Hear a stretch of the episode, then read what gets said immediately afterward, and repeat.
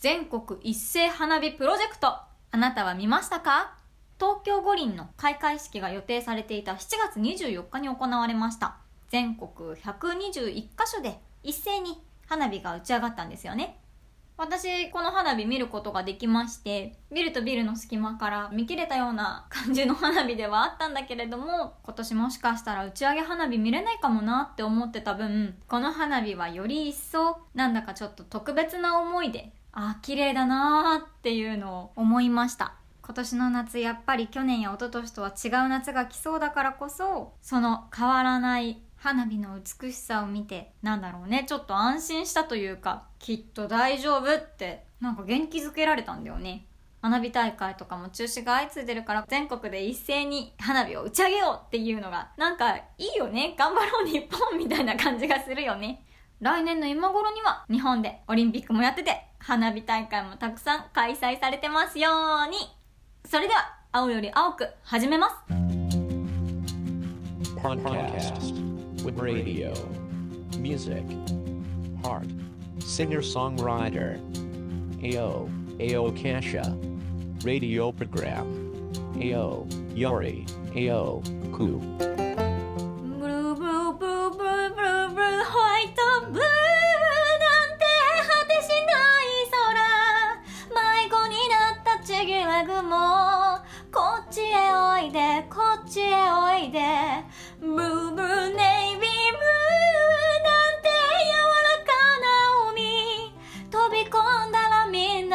な。あっちにゆらりこっちにひらり。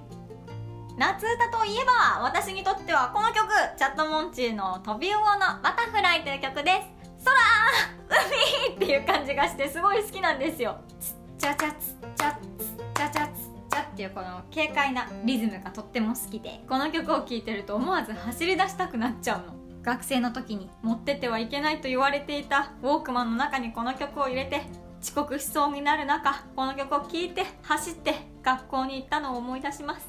夏の名曲といえば本当にたくさんあるじゃないですか。サザンオールスターズチューブゆず aiko もそうだしその中でもこの曲が私は夏の歌としてすごくおすすめです。聞いたことがない方ぜひ調べてみてください。チャットモンチーのとび魚のバタフライという曲です。夏の名曲あなたにとってはどの曲ですか？シンガーソングライターのあおです。この番組は街や家公園お店や野外で様々な音だったり場所を感じながらお送りしていくお散歩ラジオあおよりあおく。ですがやっぱりお外に出るのはまだ早い気がするので今日もお家でお話ししていきますよ。お話を始める前にオープニングソングいっちゃうよ。青の曲で。綺麗だ。いつになく澄んだ空の彼方に思わず大きく息をするたんだ眩しすぎるほどの光に沿ってここまで君を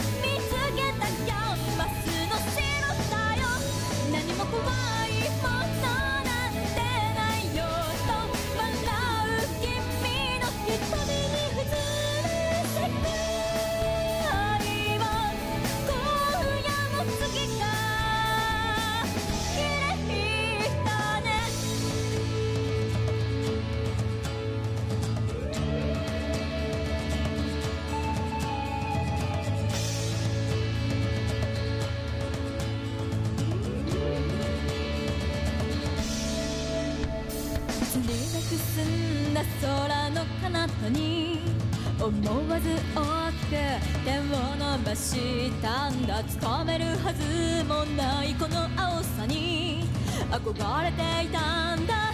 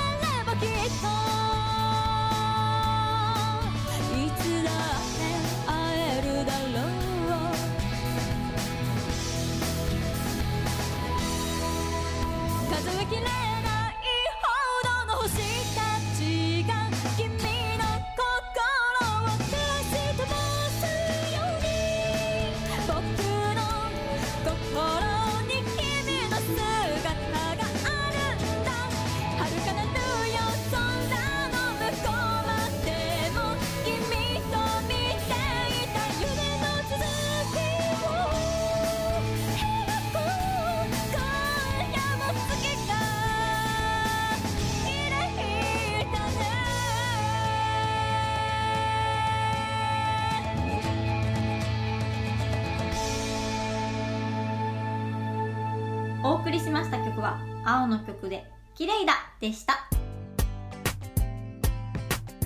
いやー長雨ですね本当に。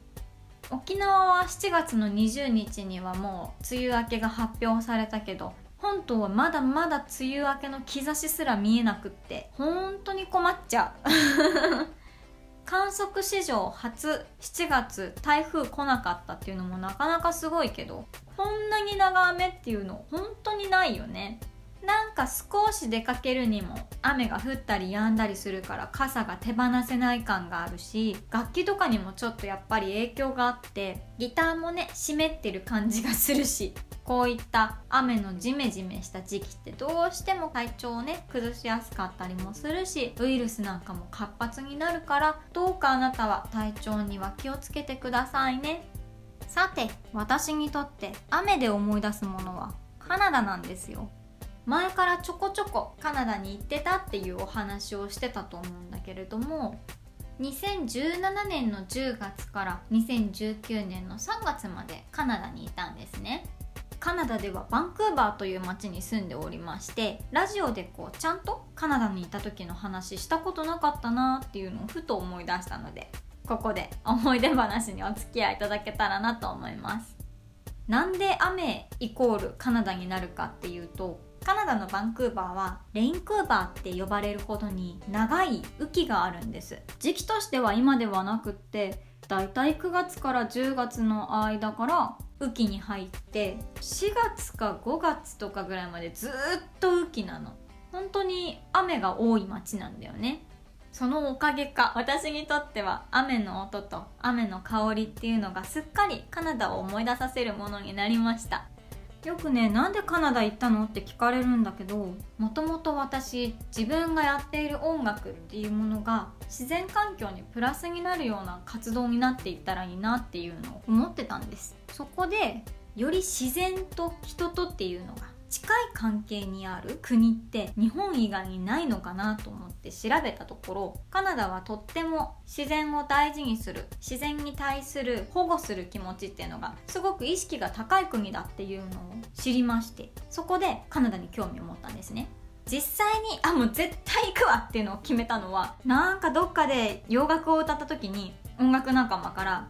「あーちゃん英語の発音下手だね」って言われたのが決め手だったんだけど絶対英語勉強して発音きれいにしてめちゃめちゃ洋楽歌えるようになるって思って。それで決めたの。だからあの時にその一言がなかったらもしかしたら私の人生はまた違ってたかもしれないし。結果行ってみて本当に価値があったなっていうのを感じてるからこそその一言を言ってくださった方に言ってくださったちょっとおかしいな。その一言を言った方にはある意味感謝してます。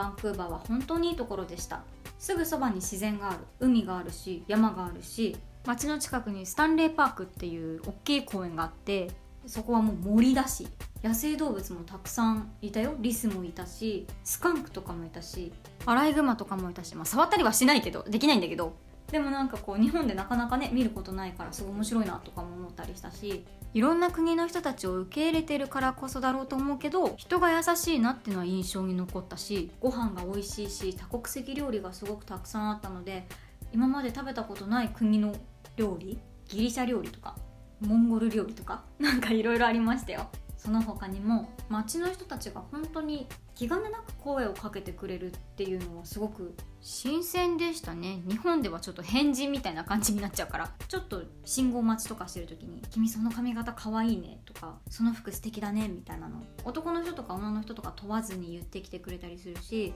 だからこっちも思わず声をかけちゃう時とかあるよね。ちっちゃい子供とかに「はいベイビー」みたいなこととかうっかり言っちゃったりするし。そんなことしたりとかもあったし。その他には雨季が長い分夏の時期っていうのをめちゃくちゃ大事にしていてしかもねカナダのとかバンクーバーの夏の時期は朝から夜の10時ぐらいまでずっと明るいの。8時ぐらいから日本でいう夕方5時ぐらいの明るさになって10時ぐらいまでずっとそんな感じなの。で10時から突然ストーンって暗くなるの。そんな感じだったから夏になると仕事場とかでは「お前ら仕事してるんじゃないよ。お外行きな。遊びに行け!」みたいなことを言われて「えいいの？ピクニック行ってくる!」って本当にそのままねあの海に行ったりとか山に行ったりしたりしてました。278歳とかの男の子たちとかが「僕明日から4日間家族と一緒にキャンプみたいないいだろうみたいなやってくるのとかもすごい面白かったしなかなかこう日本でね体験することない感じることのない感覚とか体験とかっていうのを いろんな形でさせてもらうことができました。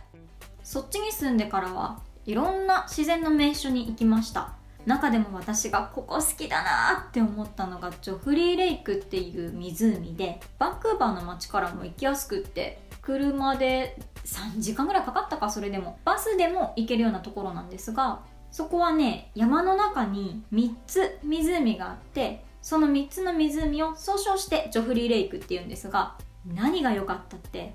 色が良かったんですよ。湖の色が良かった。スカイブルーのようなエメラルドグリーンのようなターコイズブルーのようなもう何と言っていいかわからない人間の手では作ることができない色だなっていうのを思ったしそれがまたねちょっとなんか白く濁ってる風にも見えるんですよね。だから湖の底とかは見えないんです。本当に鮮やかなブルーが一面広がってるっていう感じ。山に囲まれてる分聞こえてくるのは鳥のさえずり川のせせらぎ風に揺れる水面の音全てが最高でした。木々も背が高くってなんだかもうおとぎの国に迷い込んだかな？みたいなのを思ったりしましたね。3つのうちの1つの湖には端っこの方に倒れてる木があってその倒れてる先が湖に浸ってるんです。その木の上歩いていいよってなっててその木の上を歩いていくと自分の周りは真っ青な湖目の前には美しい深緑の木々そしてその先に雪がまだ溶けきっていない山脈が広がるわけですね。全ての自然にギュッと包み込まれるみたいな感覚が 体中をほとばしりまして。なかなか体験体感することのない感動を味わうことができたのでこのジョフリーレイクは本当におすすめ。ジョフリーレイク画像とかってインターネットで調べるとすぐに出てくると思うのでまず写真でもいいから本当に見てみていただきたい。すごい綺麗だよ。こうやって自然を巡ったりもしたけれど音楽活動もしまして日本人の友達がもう日本戻るからって言って路上とかで使えるようなアンプとかをくれたりしてそのまま路上活動をしてみたりとかカフェでオープンマイクやってたからそこで歌わせてもらってカンカン回して投げ銭入れてくれたらそれを全部自然保護団体に募金しますって言って実際に募金もしたしね動物愛護と自然保護団体に90ドルとか100ドルずつだったかな全額寄付したりしました。日本とカナダの違いとかっていうのも結構あって面白かったですよ。まずね家の作りが床暖房と壁暖房っていうのかな？もう完全に床も壁も空洞になっててお家の中にボイラー室みたいなヒーター室みたいなのがあってそこでずっとガンガンあったかい空気を作って床とか壁中にずっとあったかい空気を送ってるんです。だから寒いって思って帰ってきても絶対部屋の中はあったかいの。あと面白いなって思ったのがバスが全部バリアフリーなのね。歩道に対して傾くの。プシュー。って音立てて。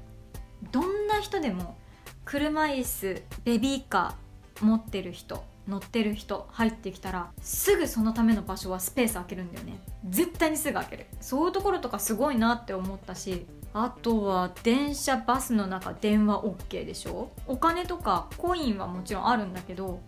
紙幣じゃなくてプラスチック製なの。だから指でちぎれないとか。ちぎるなって話なんだけどちぎれないんだよ。とかカナダから日本に戻ってきてしばらくあ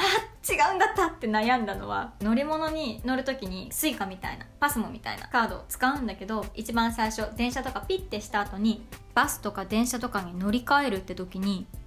90分以内は料金発生しないの。だからお家から出てバスにピッて乗りました。あしまった忘れ物したと思ってバスから降ります。家に取りに帰ります。またバス乗ります。が90分以内だったら無料なんだよね。でその間にまた電車とか乗っちゃうとそこからまた90分みたいな感じで料金が発生しないだから日本に帰ってきた時にピッてして電車乗ってあっ忘れ物したと思ってまあいっか90分内だったら無料だしって思って全然無料じゃなかったとか。あ普通にお金かかるわとかなってもう完全にかぶれたよね。かぶれたかぶれた。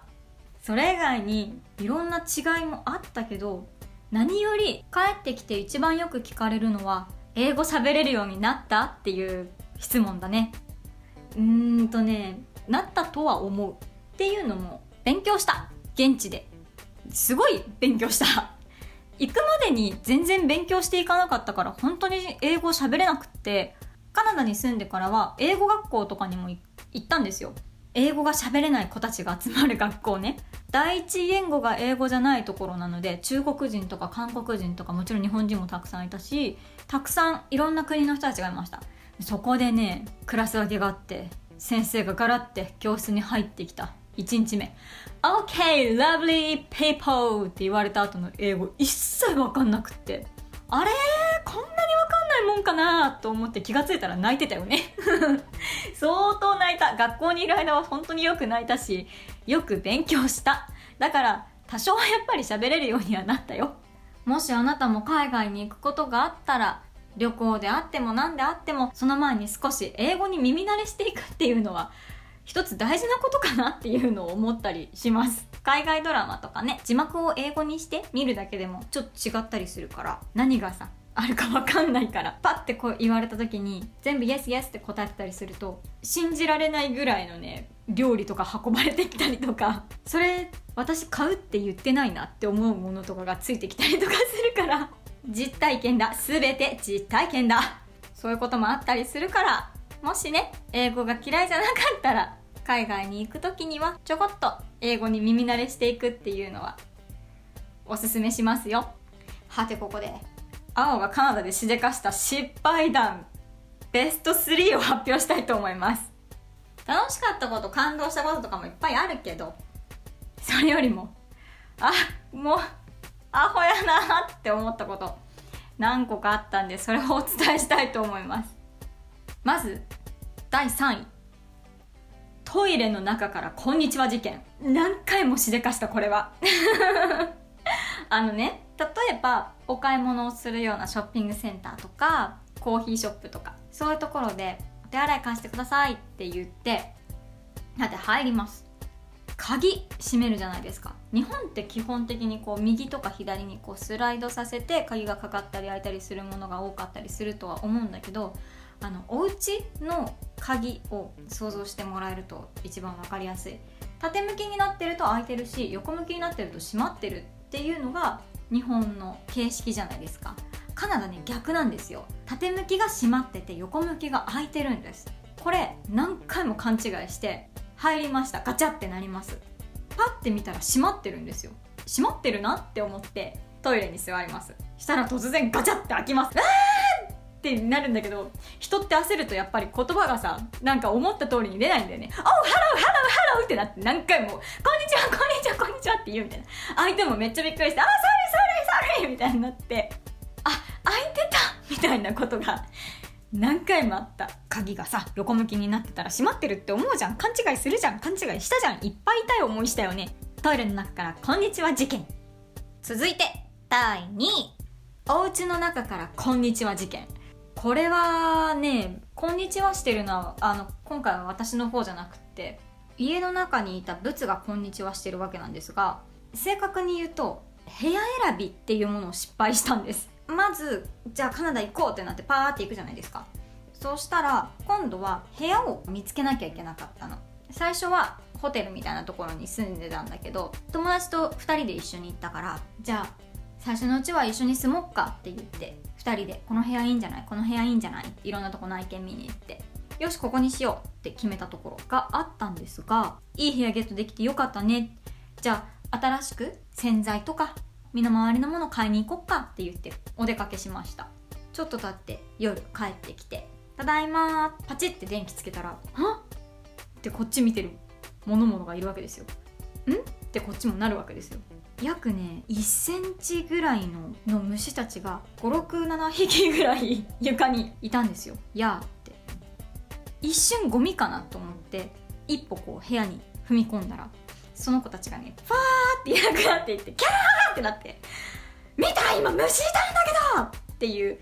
ところから我々の新しいお部屋スタートだったんですが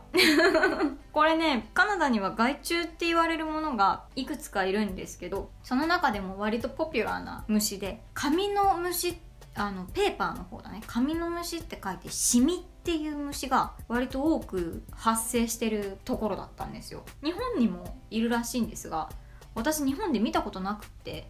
大半が銀色でちょっと透明で多足なのね。足いっぱいついてんの。もうそれがさもう1日目からそんなんだったからすっごい驚いて。えこんな虫たちと一緒に生活していくの？これから。本当に？ってなって。で他のさ友達とかに聞いてもいやうちの部屋にはそういうのは出ない。とかって言ってて。この子たちが本当によくねやーってしてくるわけですよ。びっくりするよ本当に。シャワーとかに入ってても髪洗っててあいい香り。ファって天井見たらいるんだよね。ってなるじゃん。ってなるじゃん。ってあいつ落ちてきたらどうしよう。落ちてきたらどうしよう。って思ってる間にポタって落ちてくるじゃん。ってなるじゃん。もうそんなのをさ日々繰り返しまして。言うてもすごいあの立地もすごい良くってお部屋としてもそんなに高いものではなかったし本当に良かったんだけどちゃんとね見なくちゃいけない隅々を。多分ちゃんと見てたら気づいてた。ものすごい掃除したけどねどんだけ掃除しても出てきてたからうちの部屋がものすごい汚かったとかじゃないよ。使い方が悪かったとかじゃないと思ってるけどこれが一番最初にもう 失敗したって思った事件でした。続きまして第1位パソコン置き去り事件。これが一番焦った危険だった事件だったとは思っています。住みやすい国ではあるんですけれどもスリとか置き引きとかには注意してねっていうのを言われているところではあるんですよ。例えばコーヒーショップとかで自分の席だってキープするために荷物とかを置きっぱなしにしてると気が付いた時にはなくなってるしどっか席離れようって思った時とかには自分の大事なものっていうのは絶対全部持っていくとかねしなきゃいけないところではあったんです。なのにもかかわらずパソコンをなくしたんですよ。パソコンといえばですよ。クレジットカード情報も入ってるしその中にカナダに滞在するにおいて今後必要になってくる書類とか人の個人情報だって入ってるしなんかもう全てが詰まってるものだったりするじゃないですか。もちろん旅の記録とかも全部入っててあれ？パソコンなくない？って気がついた時にいつからないのかとかすら分かんなかったんですよ。私どこで使ったっけ？最後に。おそらく図書館だなっていうことには行き着いたんだけどそれも2日前とかで全然気がつかなかったんだよね。こんだけスリに気をつけろよ置き引きとかに気をつけろよって言われてる中で忘れるとかって思ったんだけどでもカバンから取られたりとかなんてことはあんまり起こりえないしいやもうあそこしかないよなと思って行ってでもここんな話してるけどその時はものすごい慌てててさおそらくここだろうなって思ってたのは音楽ブースで図書館内に音楽スタジオがあったんですよ。そこでレコーディングとかしてたからおそらくそこだろうなと思って行ってスタッフさんに「あーパソコンなくした」みたいなことを一生懸命言って相手も「あー」みたいなことを言いながらパソコンだったらもうないよ絶対にみたいなのを言われてだっていつ来たの？2日前でしょ？もう絶対ないよ。だって今ここにもパソコン置きっぱなしでしたなんていうのもないし1回でももう手から離したらないと思った方がいいみたいなことを言われてもう泣きそうになってそれでもいいから私はあの部屋にいたんだ。あの部屋で置きっぱなしになってる可能性があるからぜひ見てほしいって言ってもすごい迷惑かけてその部屋では女の子がレコーディングしてたんだけどちょっとタイミング見計らって「すみませんパソコンなくしたんですけどこの部屋にあると思うんですが見てもらえませんか?」って言ったら「いいよでもないかな?」みたいな あ終わったって思ってたんだけどそこのね机の下の方が暗くなっててそこの奥の方にあったのすっごいラッキーだった。もうこれはね一番焦った。トイレから「Hello」とか虫が「こんにちは」とかもそんなことどうでもいいぐらい。あ売っ払われたな。あとはもうクレジットカードも止めなきゃいけなくってえーと、それ以外にしなくちゃいけないことって何？とかっていうのもすごい思ったしそれもまた日本に連絡してとかになったらすごい大変だし結果として見つかったからよかったけどもうそこのスタッフさんにもこっぴどく叱られまして こんなこと二度とするなよみたいな。ごめんなさい。いやー怖かった。失敗したあれは。そんなこともありつつ本当にいろんなことあったけど結果としてね結果として事故なく怪我なく物を盗まれたりすることもなく無事に過ごして現地の友達もたくさんできて日本人のね友人とかもすごいたくさんできてこっちに帰ってきてる人たちとかはちょこちょこあったりして本当にいい仲です。今はカナダでもコロナの影響ってすごく大きくってこのご時世なので今カナダは国境を封鎖してるんですね。行きたくても行けない現状ではあるんですがもしいつかまた自由にどこにでも旅行が行けるとしたならばまた是非このバンクーバーの街には行きたいなとも思いますしもしどこかおすすめあるって聞かれたら私は一番にカナダのバンクーバーいいとこだよっていう風に伝えたいなって思ってます。もしあなたも興味があったらぜひ行ってみてくださいね。美しい自然のある場所やローカルスポット美味しいご飯のお店おすすめな場所などたくさん知ってるからそんな場所知りたい時にはぜひ DM を送ってください。ご連絡いただけたらお返事するよ。